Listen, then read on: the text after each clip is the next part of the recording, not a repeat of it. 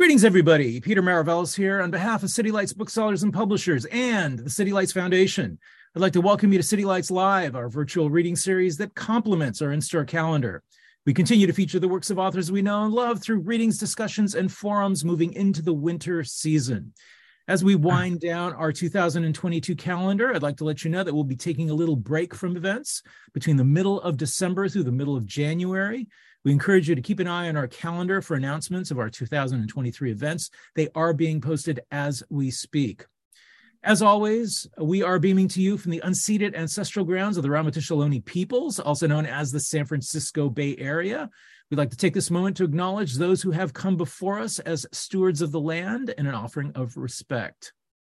Tonight on City Lights Live, we're delighted to have back in the house New York Times bestselling author Sam Lipsyte celebrating the publication of his new novel titled No One Left to Come Looking for You. It's published by Simon and Schuster. We've been huge fans of Sam Lipsyte's work over the years. We have some very fond memories of a very groovy event we hosted over at the Tosca Cafe. Uh, that was a kind of a night of serious drinking. Uh, Mr. Lipsyte is the author of the short story collections Venus Drive and The Fun Parts. Also, four novels, which include Hark, The Ask, which is a New York Times notable book, The Subject Steve, and Homeland, which was a New York Times notable book and received the Believer Book Award. His fiction has appeared in The New Yorker, The Paris Review, The Best American Short Stories, amongst other in printed medium. He teaches at the University of Columbia or Columbia University and makes his home in New York City. He's going to be joined tonight in conversation by the wonderful Sloane Crossley. Sloane Crossley is the author of the New York Times bestselling essay collection, I Was Told There Would Be Cake, and How Did You Get This Number, as well as Look Alive Out There. She's also the author of the bestselling novel, The Clasp. She's served as editor of the Best American Travel Writing Series and is featured in the Library of the Americas 50 Funniest American Writers. She's a contributing editor of Vanity Fair her new novel, Cult Classic, is out now, and her next nonfiction book, Grief is for People, will be published in 2024. Before we begin, I'd like to let you know we're going to be posting links in the chat function of your Zoom dashboard, with which you may purchase copies of No One Left to Come Looking for You, as well as other titles by Sam and Sloane Crossley. Uh, we'll also be hosting a Q&A towards the end of the evening, so please do post your questions, your comments, your praise in that same chat function. So please join us now in offering a warm welcome to Sam Lipsyte and Sloane Crossley. Welcome back to City Lights. A delight to have you both with us again. Thank, Thank you. you. It's a lovely introduction. Yeah. um, well, I don't know if it's just us. I can see everybody. I don't know if that's correct or if I can just there's a way to just see Sam. But um, hi everyone. I I see a bunch of people too, but that's nice. Yeah, it is nice. It is nice. I mean, some of you are showing your faces, some of you are still getting adjusted to the atmosphere. Um, so uh, it is a delight to speak with you tonight, Sam. Um, and uh, before either of us do any uh, impromptu speaking, uh, I was going to ask you to read for a bit from, I can even do this. this oh, book. wonderful. Thank you for Look holding it. There it is. Yeah, this it um, is. Would you mind? Thanks, Sloane, and thanks again for for speaking with me tonight. I'm really delighted to, to see you and, and talk to you. And I'll just start by reading a little bit from the first two chapters. Um, I might skip a little bit, but uh, just to give a sense of the book. And uh, but I won't do it. I guess I'll begin at the beginning, so we don't need any real setup. Chapter one. The day after I decide I'm jack shit, the banished Earl steals my Fender jazz bass. Dill Becker at King Snake Guitars wakes me with a phone call before I even know it's gone. Jonathan, he says, I'm Jack now. I stir sugar into a cold mug of yesterday's Bustelo, stare out my smeared kitchen window at the brick facade across the air shaft. Jonathan, Dill says, the Earl was just in here with your bass. I could tell it was yours from that little annihilation of the soft left sticker on the headstock. Hey, I thought you weren't friends with those guys anymore. I'm not, but it's a pain to scrape that thing off. Did you buy the bass from him? He didn't have the papers, Dill says. Even if I had known it was yours, I wouldn't have bought it. You've got to have the papers. He left with it? Yeah. Fuck. What's wrong? Dill says. He'll just trade it for a measly bag of dope. Hey, Dill says, it might not be measly, but yeah, I'm sorry. While I hold the phone to my ear, I scan the rock rook for any other missing objects. Seems like all the other stuff, not much, admittedly, besides some milk crates full of records and books, ashtrays full of the Earl's ash, empty 40 bottles, a few chipped dishes, is still here. I've shared this one bedroom on Avenue B with the banished Earl for about nine months, though it wasn't always a one bedroom. It used to be a studio. We threw up a high wedge of plywood to make a little sarcophagus for the Earl. I sleep on a foam mat near the door. Hey, Jonathan, I told you I'm Jack now. As in Jack shit? Exactly, I say. What made you change it? I just like how it sounds. Cool. Okay, later, Dill. Wait, what? I heard you guys are looking for a new drummer, preferably a girl drummer, I say. I can be a girl drummer. No, Dill, you don't hit hard enough. I hit hard, not in time. I'm better, Jonna. I mean, Jack. I've been practicing all month. No. It's touching how much Dill dreams of joining the band, but some were meant to lead, others to follow, and still others to hang around, friendly mascots. Well, how about a second guitar player? Dill says. Think about it. A fucking sonic curtain, right? And no offense, but I've got better chops than you or Cutwolf.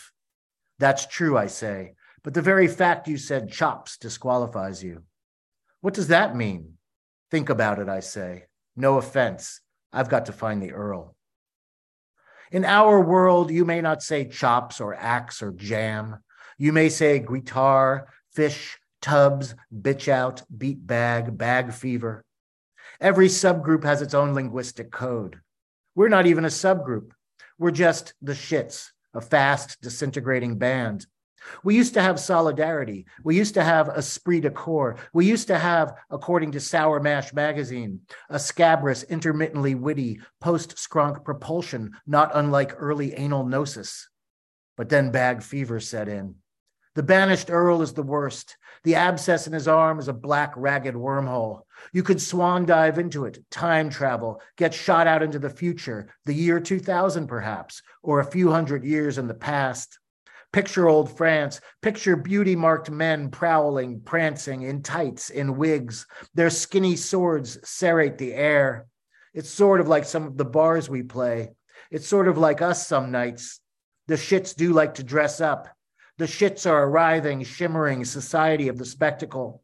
The shits are fiercey, fierce and noisy and wounded and sad. The shits fear not art. But you may not say art.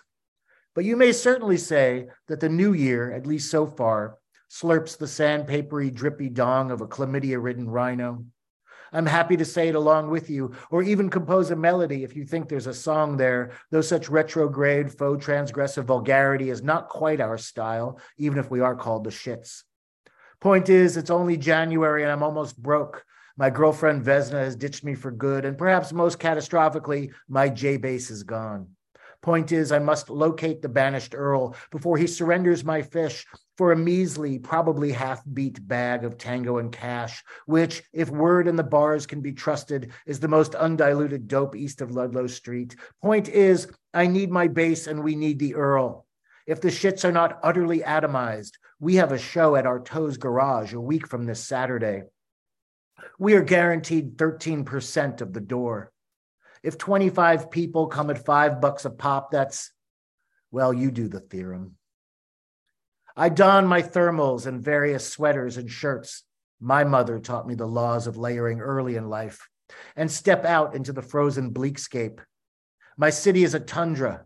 The wind whips in off the river like the river is one of those cool dominatrix chicks just doing it to finance her comp lit degree. And the wind is, for instance, a whip. Cutwolf's sister Drusilla was a Dom for a time until she dropped out of the pain game to become a serious cake maker. That's not even a euphemism. She's on the American fondant team, flies to Antwerp for major competitions. I've never been to Europe. I've never been out of the country unless you count Canada, which I don't. But a dude in Barcelona has been playing our second seven inch, The Shits for Real, on his indie radio show. He sent us a very complimentary postcard. That could lead to something. A few dates in the Gothic Quarter, a European tour. A person can dream, but not without his instrument.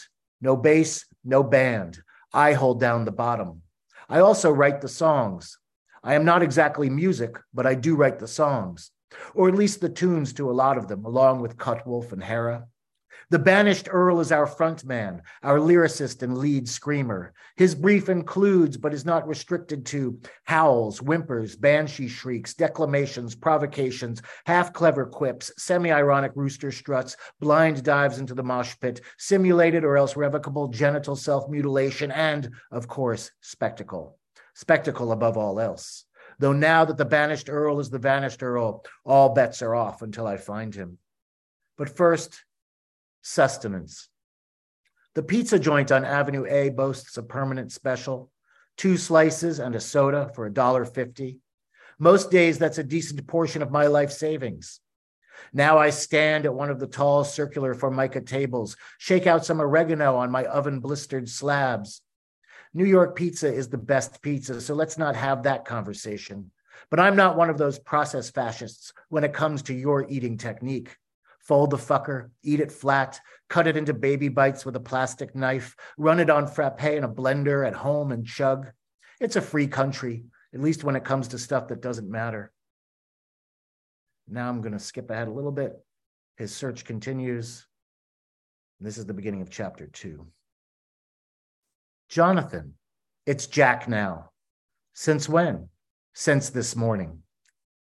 The Earl's ex Hera Bernberger stands in the doorway of her, of her apartment on 3rd Street near the Bowery. She's not only the Earl's ex, she's our ex too, ex drummer. Yes, the departures were related. The sloppiness of the Earl's drug habit drove her away from him, and the sloppiness of our chord changes drove her away from us. Now she plays in a self regarding minimalist duo with a dildo named Wallach. He's a conservatory graduate one of those smug skill bullies, a music reader. I follow Hera into her apartment. I haven't been inside it in a while, but it looks the same as when the shits used to muster here. The warm lamplight filtered through amber and magenta shades, the imitation leopard skin pillows on the divan, the glass bones she blew years ago at art camp on the walls, the throne like chairs carved from teak, shipped up from her late grandmother's house in Key Biscayne. We each now perch on one of these great wooden seats. Hera lights a menthol cigarette, takes a ponderous drag, the kind that asks, Shall I now train my powerful and pitiless intellect on the problem of you? So, why Jack? Why what? Why Jack? I don't know. Why Hera? Because my stupid hippie mother named me that. Is Hera hippie, I say? It's not Moonbeam, but it's pretentious, educated hippie, sure. So answer me, why Jack? Because, like, Jack shit. Okay. You get it, I say? I get it, but Jack shit is a cliche. That's why it's interesting, I say. Because it's stupid? I'm deconstructing it, I say. Are you? I think so. But I always thought Jonathan shit had a certain elegance. Plus, your name is actually Jonathan. I won't be a victim of happenstance, I say. And I won't be a victim of you just showing up whenever and annoying me. I'm not sitting around with my thumb up my bum. I'm embarked on an aesthetic journey here. I stand, and it occurs to me I might not be in this apartment again for a long time, if ever. I'll miss it. Or maybe I'm just already missing those days when the shits hung around here, lolled on the floor, dreamed of dark, impending relevance. What happened to us, I say? Us? The band. You don't know, Hera says? I'm not sure. You were always a naive one. Really, I say? But I'm the only one who's read Baudrillard. The shits are the past, Hera says. I have new outlets for my talent now. Thorazine takes up a lot of my spare time. All you have is spare time, I say. Thorazine? That's what Wallach and I are calling our new project. Jesus, I say. It's a different thing, Jonathan, a different avenue of expression. Jack. Fine, Hera says. I wish you the best, Jack. Hera smiles that winning smile, the one full of wry kindness, which, along with her small trust fund, used to be our band's main bonding agent. Maybe Hera is right to move on. Bands, lovers, come, go. How long were the Beatles actually together? or the original murder junkies. I was in the annihilation of the soft left for over a year and a half before I started the shits with Cutwolf and the Earl, though I was not a founding member of TAO TSL by any means. They were one of the most ancient bands on the scene, bitter elder statesmen and occasionally stateswomen who'd paid their dues back in the grimy agon of the nine of the 80s when squatter blood dripped off cop batons in Tompkins Square Park and the crooked political pimps of the broken city sold New York's ass block by block to the fat fuck real estate barons. Or at least that's how the band's songs explained it.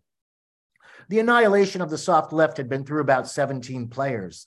The last original member was the seared crust of a dude with the nom de rock Toad Molotov.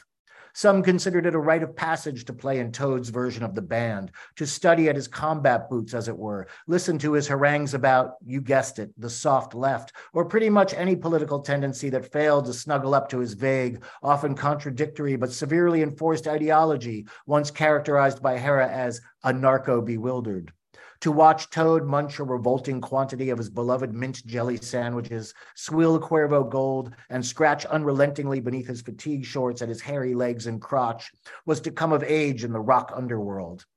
I apprenticed myself to Toad and learned the classic numbers fire in Reagan's urethra, dishonorable discharge. Mommy got screwed by the system and knocked up with me annihilate the soft left, which Toad always reminded us was the band's mission statement, and so could be forgiven its melodic shortcomings. The songs were rousing in the briefest bursts and not very complicated. They were also remarkably similar. Toad said he'd written most of them in a single morning 11 years earlier after ingesting something he referred to with cryptic reverence as a meth burrito. Truth is, despite our roots in the annihilation of the soft left, the shits are pretty soft ourselves. We are not from the streets.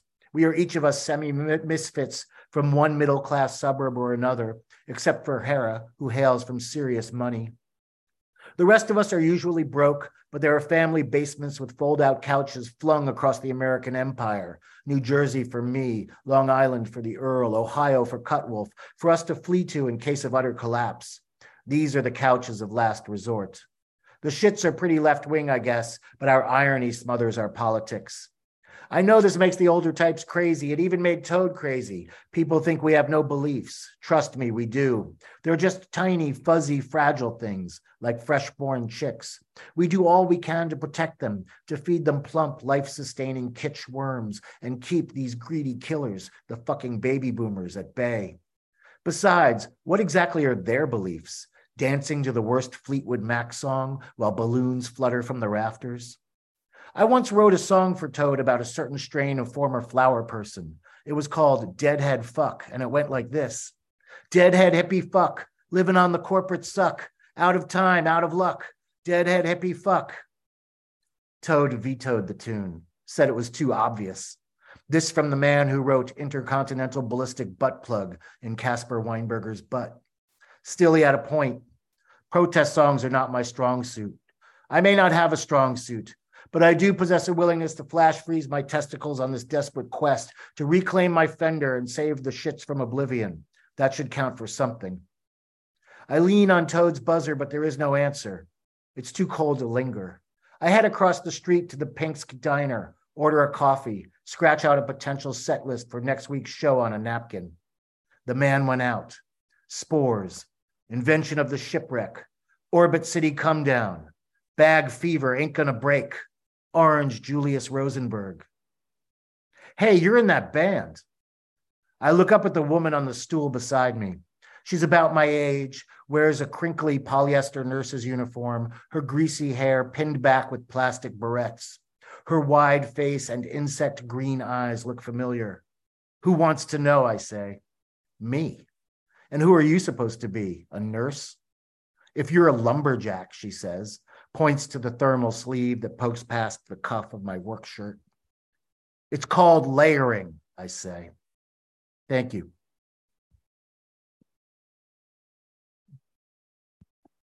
That was excellent. um uh oh gosh i guess because it's zoom i'm still not used to the uh applause that would be here so Uh, just I can applaud myself. I, applaud yourself. Someone has someone's got to do it in these tough times. Um, so uh, as I was uh, telling you before we uh, hopped on, um, I slightly over prepared. So I'm not going to actually ask you your blood type. But that looks I, like a test that I have to take. You, you it is actually. so it, it, it's it's uh, there's truth in advertising. It looks exactly like that because it's what it is. Um, but I wanted to talk before we got um, into the book. Um, for those who don't know um, your background, um, you were in a band called Dung Beetle, where you were the uh, lead screamer of that particular outfit, and I know you've done interviews about it before.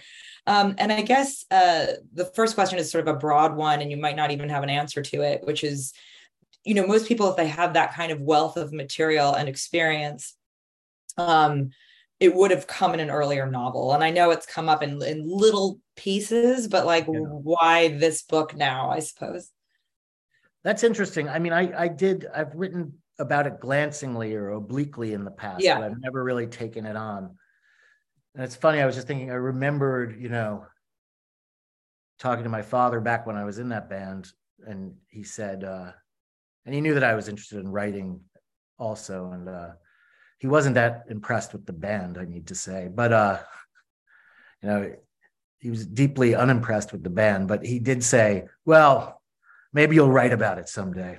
So. It's like if you so, have a writer, it's like you're like a joint philosophy and and writing major. You're like, well, what's the lesser? What's the worst? yeah, exactly. yeah. So, but I didn't for a long time in a in a real way. Uh, but I guess something about the moment I started this in like 2019, and I'm I don't know if I, I saw parallels between then and and back in the early 90s, but something about uh, the the place I was in, I guess, as a, as a writer, as a person, made me start thinking back to that time with a, you know, a kind of clarity and a sense of humor and a horror, all in the right proportion to make me maybe want to take it on. Yeah, uh, when you talk about the sense of humor and that, you know, uh, it's considered in some circles a novelty act, which of course the band The Shits bristles against. Yeah. Um, I have it on a slightly good authority um, from your wife. She's a good authority. She was there. it's, it's presented, um, you know, as it should be, and as it comes naturally to you in the book, as this sort of uh, this satire, um, this sort of very classic um, uh, for you for you, this sort of Lipsyte kind of uh, anti-hero, like uh, sort of on the fringes of society, and we sort of mock him for his beliefs and his, you know, neo fill in the blank. Um, but she says you took it quite seriously at the time. That all the stuff about like, don't say this word, don't break the fourth wall, like you should know not to, you know, you don't jam, like all that stuff that you were deadly serious about it. I was deadly serious about mm-hmm. that, and I, I think that the, what the one of the things that this book is about is how wonderful it is when young people are deadly serious about these yeah. things, and these like these things that seem like you know the tyranny of small differences, you know, really maybe with in hindsight at the time really matter because in a way you're kind of both you know distinguishing yourself and defining yourself and trying to figure out who you are and these are the these are the ways you do it and you know it was also a way to sort of you know to believe in something other than the kind of triumphal garbage that was kind of flowing through the the mainstream at the time. So um it was a it you know and i think that's kind of the history of all you know punk or counterculture in general. And and yeah i mean i think i was i'm not uh, you know now it seems amusing that these these small you know distinctions seem so crucial but they but i also believe they are. And for people at a certain stage in their development and were for me. And it's you know so I, it's both funny but i also you know i kind of honor it too. Right. Right. Well it becomes the yeah. language not, not just your language but the language of the novel. Yeah. I mean, because if there's a break in that the irony is like there's an extra extra fourth wall. You know if you break it. Yeah, yeah. there are a uh, number, there are a couple of fourth walls that collapse in the course of the novel. That's there true. are. there are. Well one of the ones i uh, something that i was very interesting to me. So i um you know, I moved to the city in 2000 and, uh, you know, when like there was Avenue B and like Avenue, like I dated someone like on like D and ninth and it was just like flies, like literal, just, just can you say shit on this? I don't know, like shits yeah. flies.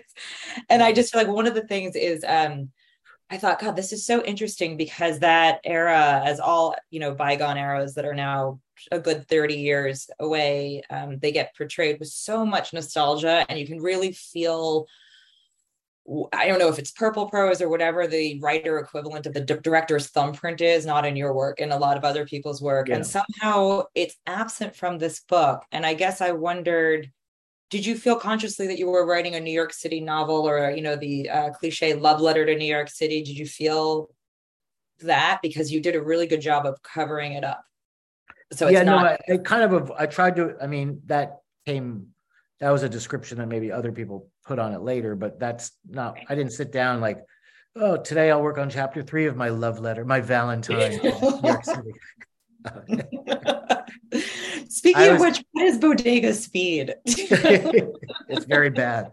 okay, okay, okay. Um, uh, yeah, it's not quality. Uh, but the uh, I was really just trying to what and what was fun about the book was just trying to remember how I saw the world and felt the world in New and it was New York City in New York City at that time I change things like I make up some places and then some places I don't. And so I kind of was able to create, carve out a little bit of my own imaginary space within the memory of New York. And that's what allowed me to work. And um, so, like, you know, there was no Pink's Diner, there was Odessa, you know, there were some of the clubs that are named are, are, are real clubs, but the one they play isn't. And so it was just sort of trying to like kind of create my own little imaginary New York, as I said, within the mem within all of these memories that and and to just really try to kind of inhabit that mindset that I had then, but also at the same time have distance on it so I could see what was ridiculous about it. Yeah, and you can see it took me actually a little while to catch up to that because the the nature of it you do mention i mean tompkins square park non-negotiable gem spa yeah. non-negotiable. Yeah. but you do see but and, and so therefore i i think the nature of the book it's sort of imitative in that i'm like well should i have heard of these things? Like i feel like i want to be part of the band. Like do you right. know what i mean? Like, I'm like man how come i never heard of yeah. And then after a while i'm like no i know my stuff. This is not this is not this is made of whole cloth um but it is you know the this um character every time he steps outside, he gets pelted by like cold. It's a very cold novel. Yeah. Um, which helped I find, or I found give it some of its sort of uh noirish inherent vice, very Hannah E. I'm gonna keep on saying words until you stop me from saying them. Like, I, like, I like them all. You can you like those words? yeah. did, do you did you feel that in terms of um I guess not influence because it's such a um, the sort of verbal pyrotechnics are uh, sort of patented to you, but like that that clip of it of the sort of somewhat hapless um, outsider who's been thrust into solving a mystery felt um, like I that felt like part of a tradition. Yeah, I think I mean I think I was I felt I was tapping into that tradition, tapping into that tradition while trying to bring my own, you know, feel and language to it. Um, yeah. And uh, and also that I I was very I have just very specific memories of being very cold, especially during that January. And so and I the novel takes place over most of the novel takes place over you know a little less than a week right. in January. And um and there's something about my memories of the of that of New York City or specifically the East Village or the Lower East Side that being very cold and so you know just the Christmas lights in a little bar window are just the most inviting thing, or you know, mm. in a in a coffee, you know, the the steam in a coffee shop or something when you're outside very cold. And I just wanted to kind of capture that feeling too. He's kind of moving through the the maze of the neighborhood, trying to find his bass and his front man. But at the same time, he's you know always cold, and he's there's danger is lurking, but he's right. seeing little oases of of you know warmth and light as he goes and that was definitely almost a it was kind of a cinematic feeling in my you know that i had going while i was writing um did you so it's also interesting because there's so much i think this is more um sort of it's i mean obviously character focused but also plot focused uh that it's sort of um i wonder if it was ever a challenge to some of the some of the best sort of monologues are sort of ceded to other characters yeah. which is something that to my mind is different from reading your your past work um and i feel like i'm like wow that's even though it's still all you, I'm like, that's very generous of him. I, just, just gave because I know that like it's just that I feel like specifically, I guess this is more of a technical question and hard for people who have not yet read the book.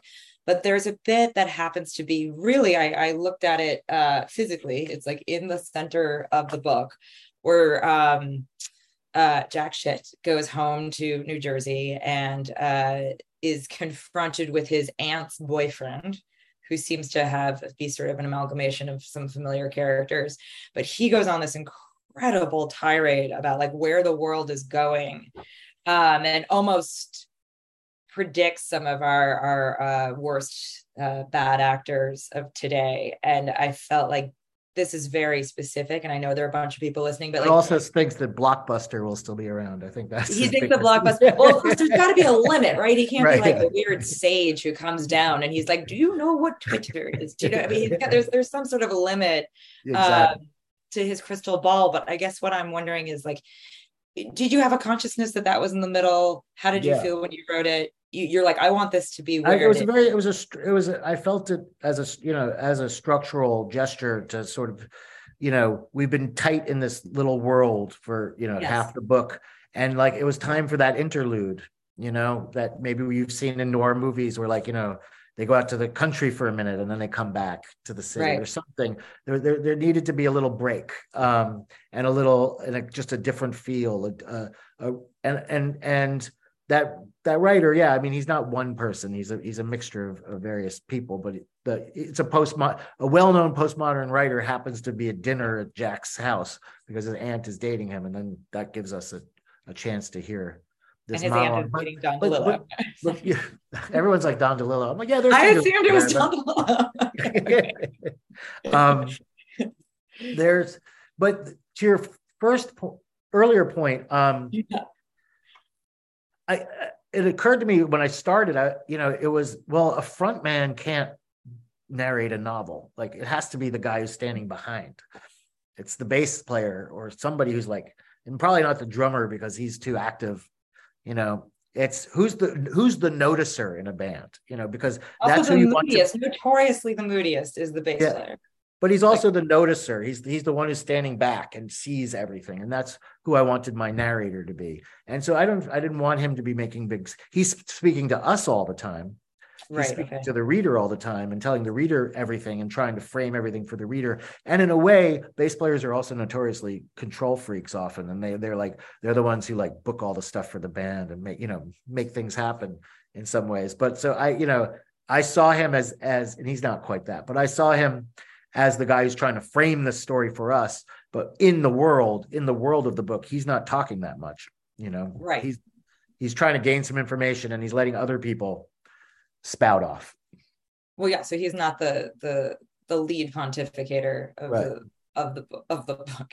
But actually the other two the other ones i have to say and i feel like um i'm not just contractually obliged to to do this. It would be amazing if I was, but you do oh. write these two female characters that are in it that I was so happy you mentioned both of them. Um, Hera, and I'm literally, I just spontaneously something that Cor- Karina. Karina. Yeah. I, you know, when you never say it out loud and then you do. Yeah. Um, I just felt like I, I felt them so strongly and like a new, that seemed like a, a sort of development um, in this book that that that was sort of like relatively new. Not that you've written them poorly before, but just I was like I really adored them and wanted uh sequels for both. Yeah, well, maybe maybe they'll get their own. uh Maybe they'll get their own their own um, mysteries. Their own mysteries. I know exactly. Um, but so I also wanted to talk about um how you uh you have this sort of like uh you know yeah chronically underemployed sort of anti-establishment um, or employed within a underloved establishment uh, characters.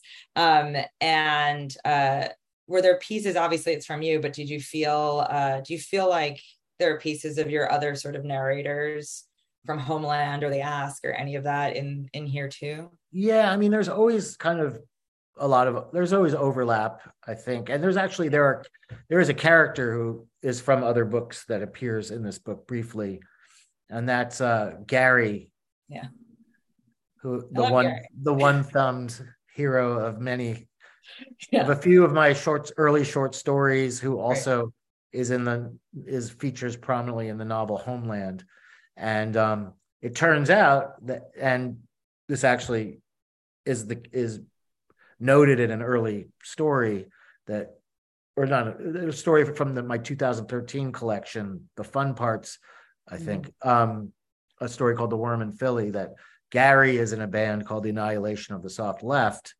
Um, and so in this book, it turns out he was one of those like 17 people that cycled through the band at a certain point, and our hero, uh, Jack Shit, meets up with him at a bar and says, "Oh, I've heard about you. You were in the band that I was in at a different time," and they they have a moment. I guess I'm spoiling my book here, but you know. No, no, no. That you and like uh it's a, a comp that you probably don't normally get, but this is a the, the sort of passerby of a character that you know, as if it's almost as if pulled forth on a skateboard waving is uh Bret Easton does this quite a bit. yeah. No, I mean a lot of I mean a lot of people do it. Yeah. Faulkner did it, but you know. Faulkner did it. Yeah. I'm like, you're like, it's a little bit older than Bret. Yeah. Um, but so I guess this is actually also a question that either will lead nowhere or be everything, at least in the times I've asked author friends this. I want to know um, was anything major edited out? Not just throughout the book, but as you were plotting it, like, was there anything? Because I know you're not like in love with plot and you've stated as such, but like, has there, is there anything where you're like, wow, there's a missing 30 pages or I was very indulgent with like the band names are so fun, the proper nouns. I can't imagine what the copy editing sheet looked like for this book. it's amazing. So like was there anything that you had to sort of pull back on? Uh no, not really. I mean yeah. I wrote the book in a different way than I've written a lot of my stuff. I because I actually I wrote it more like I wrote a lot of my early stuff. I wrote it in the whole thing in in longhand first, and um, wow. and that kind of kept it very. I like it was in this notebook, and I was just you know, there's not you can't do that much. You can't you're not doing a lot of cutting and pasting and moving stuff around in that first draft. In later drafts, of course, but like that first draft, you're you're just kind of trying to chisel it in a way into into the into this notebook and so you know i would make decisions and then a lot of them really stuck uh there was a it was actually the the biggest cut was a I want I had a whole page. There's a a running uh, thread about uh, a book called Dangerous Dances, which is a biography of Hall and Oates. Yeah. By by the famous uh, rock critic Nick Tosches. And um, they have a copy of the book. A lot of people don't believe it exists. They think I made it up, but I didn't. It's a real book. And I had a very lo- long, long passage from it in the book. And like and then for both you know aesthetic and legal reasons it was decided like i didn't need that much of it. Uh, just to prove how much cooler uh, you are than i am my my first novel i did have a few lines um, that I had to get permission on. That's another thing. I always thought that would be a great, like, tiny little sort of New York Magazine front of the book article about like all the stuff that writers have paid for for, yeah. for musicians. Um, but I'm, I, mine would be so embarrassing, and I'm going to tell you now is from Pulp. It was Common People. Oh yeah. No, it's not really worth the squeeze. it's probably not worth the worth. Not that we don't point. love Jarvis Cocker, but like, but um, so I uh yeah so one of the other things i was going to ask you about is that um there's something i think a little bit about this novel um and then i guess that pretty soon we have to turn over for other people to to talk and ask their questions too.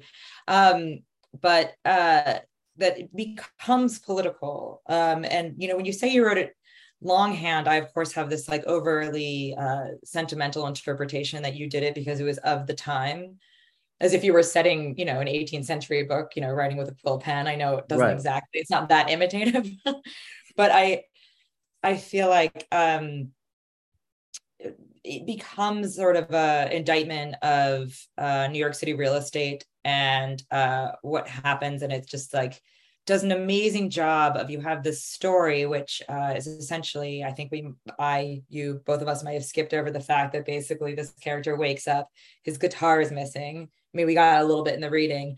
Um, and then that is just one of these sort of um, adventures or mysteries he has to solve is where his fender is.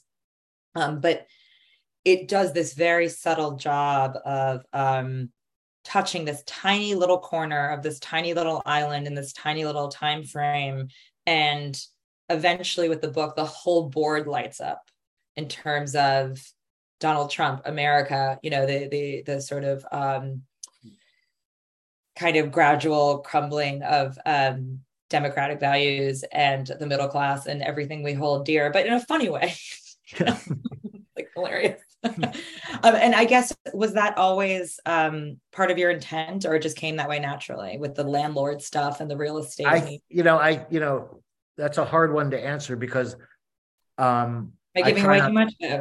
I try not to forecast too much when I'm when I start, and so I think like at the end of it, I was like, well, obviously that was going to be the story because that's every all those dots connect, and you can't tell the story without that all those dots connecting.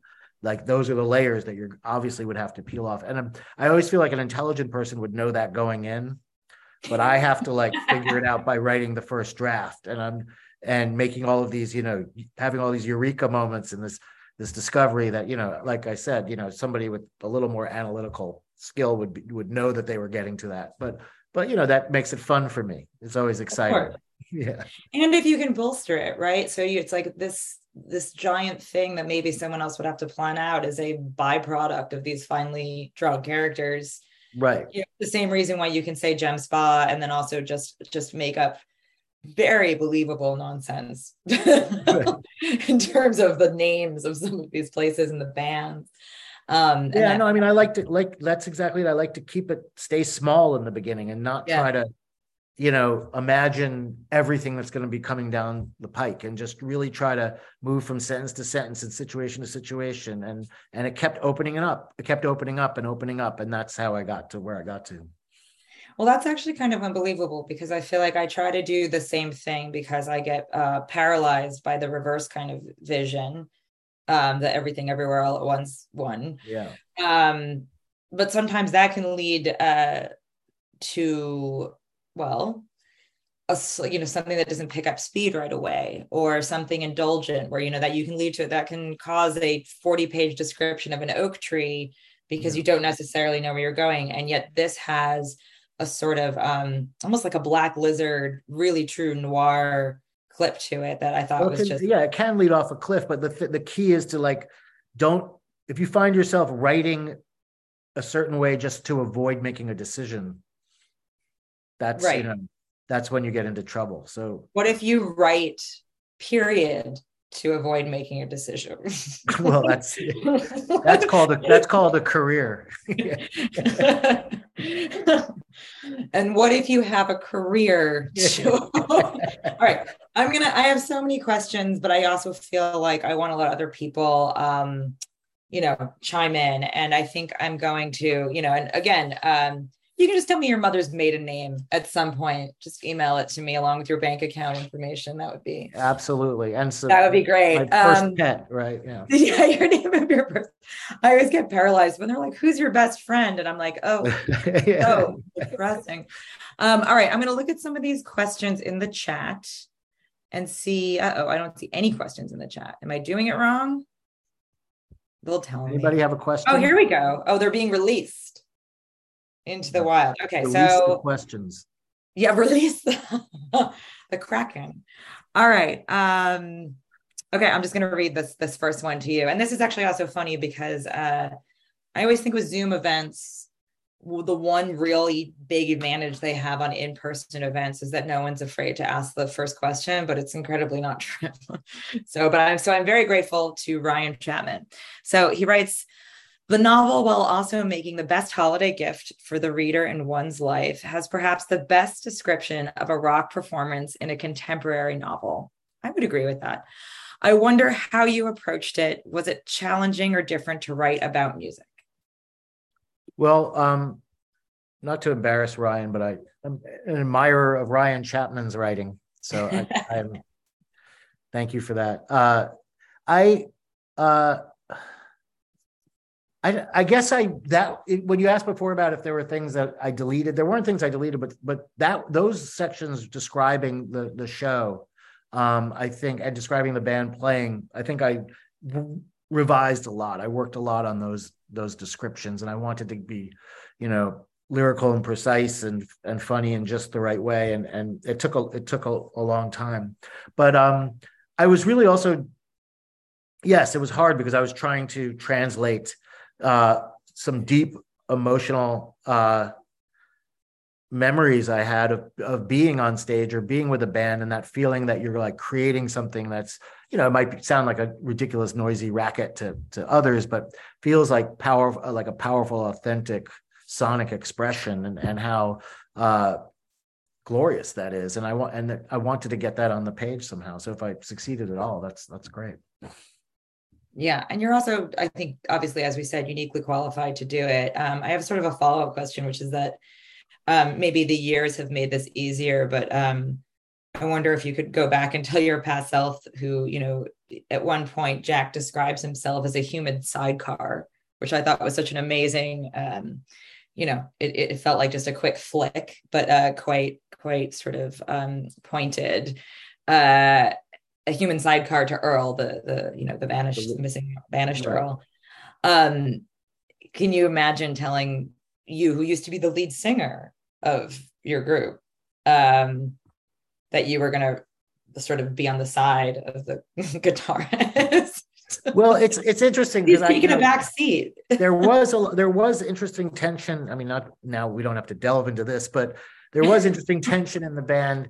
But also something I kind of that was beautiful to me was that you couldn't really hear my lyrics because the it was so loud and the guitarist was always turning up and drowning me out and in a way, I was, you know, in flight from my writing self. So I kind of liked that the guitar was drowning me out, but it was also this kind of fierce competition, you know, between the yeah. players at times. And so, and, and, and one might feel, and also that sidecar description had to do with how the narrator feels in relation to the a, a friend who's very beautiful. And so it's also mm. it's also about like what it's like to to have to be so proud to have a someone who likes you who is so beautiful but also to feel like you're an appendage to them in a way when you walk down the street.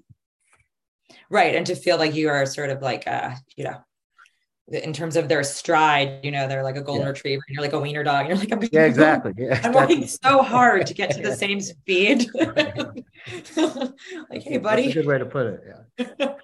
Did you feel? And then I oh, there's another question, but um, just very quickly, you talk about Nirvana breaking the indie piggy, piggy bank, bank open. And I know that this is not a nonfiction book. We had discussed, uh, you know, before this began, meet me in the bathroom earlier. Um, but did you? I feel like that's such a pulse that's not entirely spoken for all the competition and the dismissal of each other's bands.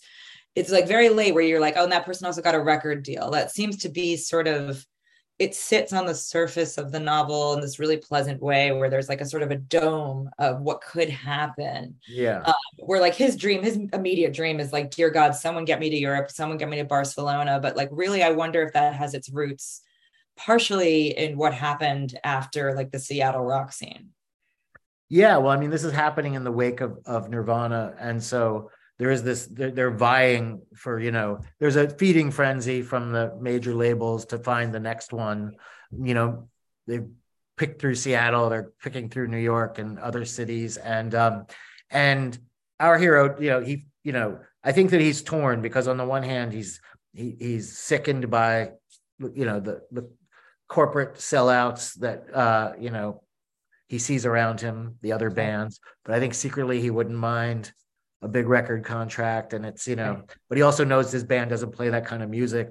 And so he kind of has to dig his heels in about like how he's pure and the others are you know hacks. And there's, there's it's yeah. all you know uh it's all in the swirl. Well yeah like sellouts yeah. by virtue of being sold right exactly like Some, by, by virtue of someone wanting to buy them yeah that's yeah exactly but uh but also he does feel that you know he says about the band, his this rival band that does get a record deal. You know, he detests them, but also you know se- semi admires them as well. So, right. Yeah. Right. That you, they figured out how to sort of put the medicine in peanut butter or applesauce yeah. and feed it to the record executive. Yeah. um, so, okay, I'm going to ask another question um, from um, David Nutt. I don't, I don't know if it's going to make people, if it's going to deter people from asking if I say their names, but it's a great name. So David um, asks uh, Sam. Another good, another good novelist, David Nutt. But they're all, they're all out tonight. another good novelist, and also someone who could uh, just slip seamlessly in this exact novel, which you should buy. Um, okay, so do you have any? Uh, this is a great question. Do you have any favorite rock and roll novels? Anything you had in mind while you were working on No One Left? Um, no. I mean, the only the only one that I was really thinking of, actually, and you alluded to this before, probably has more to do with the speech in the middle, but it was Great Jones Street by Don DeLillo. Mm-hmm. But um, uh, I think certain maybe some nonfiction about, but I don't even know. Yeah, there, no novel springs to mind. No specific novel. Yeah, I feel like infamously and part of, and I know again you're you're right in front of me um and i also just you know finished the book so i'm so high on it but like i really genuinely feel like you might have cracked a, a real code here where uh I mean, we all saw vinyl on HBO and then had to, you know, wash our eyes out. And I just feel like, all due respect to the writers and everyone involved, um, but I just feel like uh, creating, um, whether it's for TV um, or scripted, I mean, with the exception of like Almost Famous, is just the difficulty of um, creating a sort of young or behind the scenes rock novel, uh, movie, uh, play, anything. Um, it's it's always this weird, very difficult um, sort of bridge to cross. And I think you did it really, uh, really beautifully here. Um, Thank you. Um, okay, do you want to do a couple more questions and then we can sure. do something like we can? I don't know what we can do. We can sing. Sam will sing for you. I never sang. I screamed. Yeah. I will scream. Scream. I have a somewhere in here. I actually have a proper, um, you know, from the pandemic, and finally cluing into the fact that I don't have great audio. I have a proper mic. Oh, you have one, yeah. Like you put your whole face around this thing, yeah. It's well, I used to I used to put the mic completely into my mouth. Yeah. Yeah. Yeah. yeah yeah so that's a covid friendly activity that we can yeah no i mean the, the, the, people who worked at the clubs did not like that very much yeah. i don't blame them. I feel bad about it now. Um okay let's see if there's i'm gonna let people like well i like i'm gonna go through these one more time and then i'll let uh see if anyone pops up with a question. Because mine are just through the prism of my own curiosity which is exciting for me personally. Aha. Oh boy okay, so Bill Shapiro asks, can you share some lyrics from your band? Do you remember? Well, there was a song that I that I was more of a kind of spoken word, but uh I can share some of the lyrics. So that it was a song called Blowhole, and uh it would begin with me often with the mic pretty stuck in far, screaming really loud. Ah, like that. Sorry. And uh then there would be a musical interlude um, uh, of of uh, bass and drums and guitar for a while, and then it would die down, and then I would say I would uh, look out in the audience and say, and I, I would scream this, but I'm not going to scream again because I think that was probably unfair. Uh, I would say the lyrics were I once believed in the precepts of secular humanism, Jack. I believed that facts were lies, and that's a fact, and that's a lie. I believed television watched back. But I found a new way to be free, motherfuckers. I just paddle out as far from shore as my arms will take me, edge my board up to the dolphin just as he begins to surface, and stick the business end of my 30 6 right into his blowhole. It's just that easy. And then the band would come roaring back. that was blowhole. I can feel it. I feel you're like welcome. Genu- you're welcome, Bill. Yeah, Bill, Bill, Bill. I feel like I just I didn't have the the guts to ask him that. Um, that's amazing. Okay. I'm gonna ask one more uh, one more question that's here. Um, although it's hard to it's hard to follow up with that. And I'd be like, mm, yes, the blowhole. Now, when do you get so up? How was first person for you? Yeah, exactly. is the present tense. So conscious it just flows naturally through. Okay, okay. Um, so uh, this is a slightly more traditional question, uh, but you know what? It could have the same response. Um, was there some writer who you read before you began writing? Who you read uh, who motivated you to be a writer. So i know you were like a, a, a gordon lish a student of gordon lish. Um, i wonder if that's maybe part of what he's asking. I don't know. Or write i guess writers that influenced you to become a writer. Oh is that in the chat that question or yeah. that your question? That's not my question. Oh. that is a borrowed but timeless a timeless question that is not mine. I mean i i mean i read a lot of things that you know I wrote in high school and in college, but I think two writers that I were I was given books by by professors in college that sort of galvanized me in different ways, but important ways um, were uh, Stanley Elkin and and one you named Barry Hannah. And I read Airships by Barry Hannah, and I read a couple of novels by Stanley Elkin, including The Living End, and they were very different from each other, but both sort of engaged with language and a kind of antic energy and uh, and a way of being on the page of getting life on the page that just excited me and made me want to do it. And there are many other writers who did that as well, but those are two. Did you um were you a Vonnegut person? Are you a Vonnegut person? I like Vonnegut a lot, but not he he didn't like you wouldn't self-identify he, he didn't flip my switch that way. Yeah.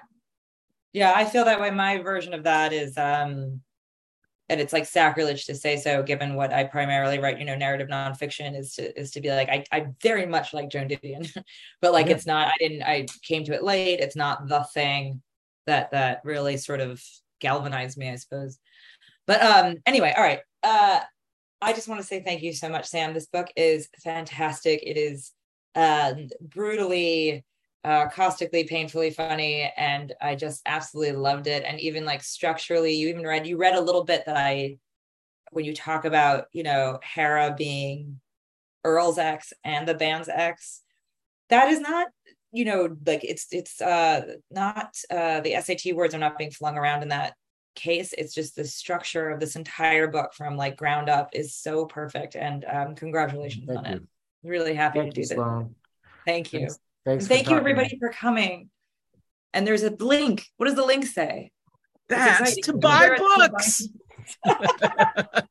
hey, great. what a hoot. Thank you both. That was so much fun.